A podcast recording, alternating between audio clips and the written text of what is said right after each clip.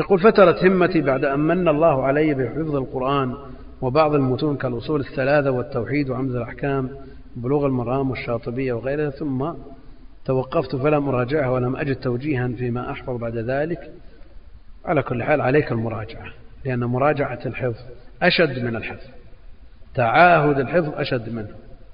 وجاء الأمر بتعاهد القرآن وجاء أيضا الترهيب من حفظ القرآن ونسيانه. فعليك أن تراجع.